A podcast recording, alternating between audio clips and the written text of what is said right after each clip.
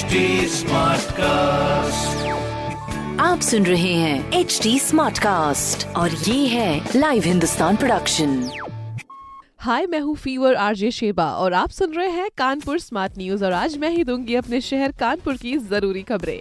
सबसे पहली खबर तो ये है कि रविवार को अचानक कानपुर शहर में बदल गया मौसम। मौसम विभाग ने चेतावनी दी थी, उसके बाद झमाझम बारिश हुई।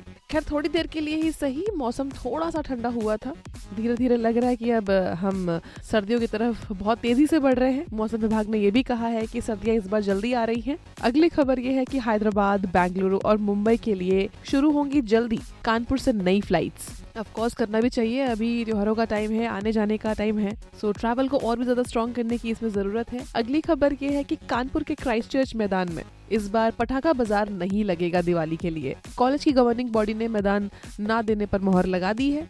तो ये कहाँ पर होगा, क्या होगा, इसकी इन्फॉर्मेशन आपको ज़रूर मिल जाएगी फ़िलहाल। इस तरह की खबरों के लिए पढ़ते रहिए हिंदुस्तान अखबार। और कोई भी सवाल हो तो ज़रूर पूछिए फेसबुक इंस्टाग्राम और ट्विटर पर।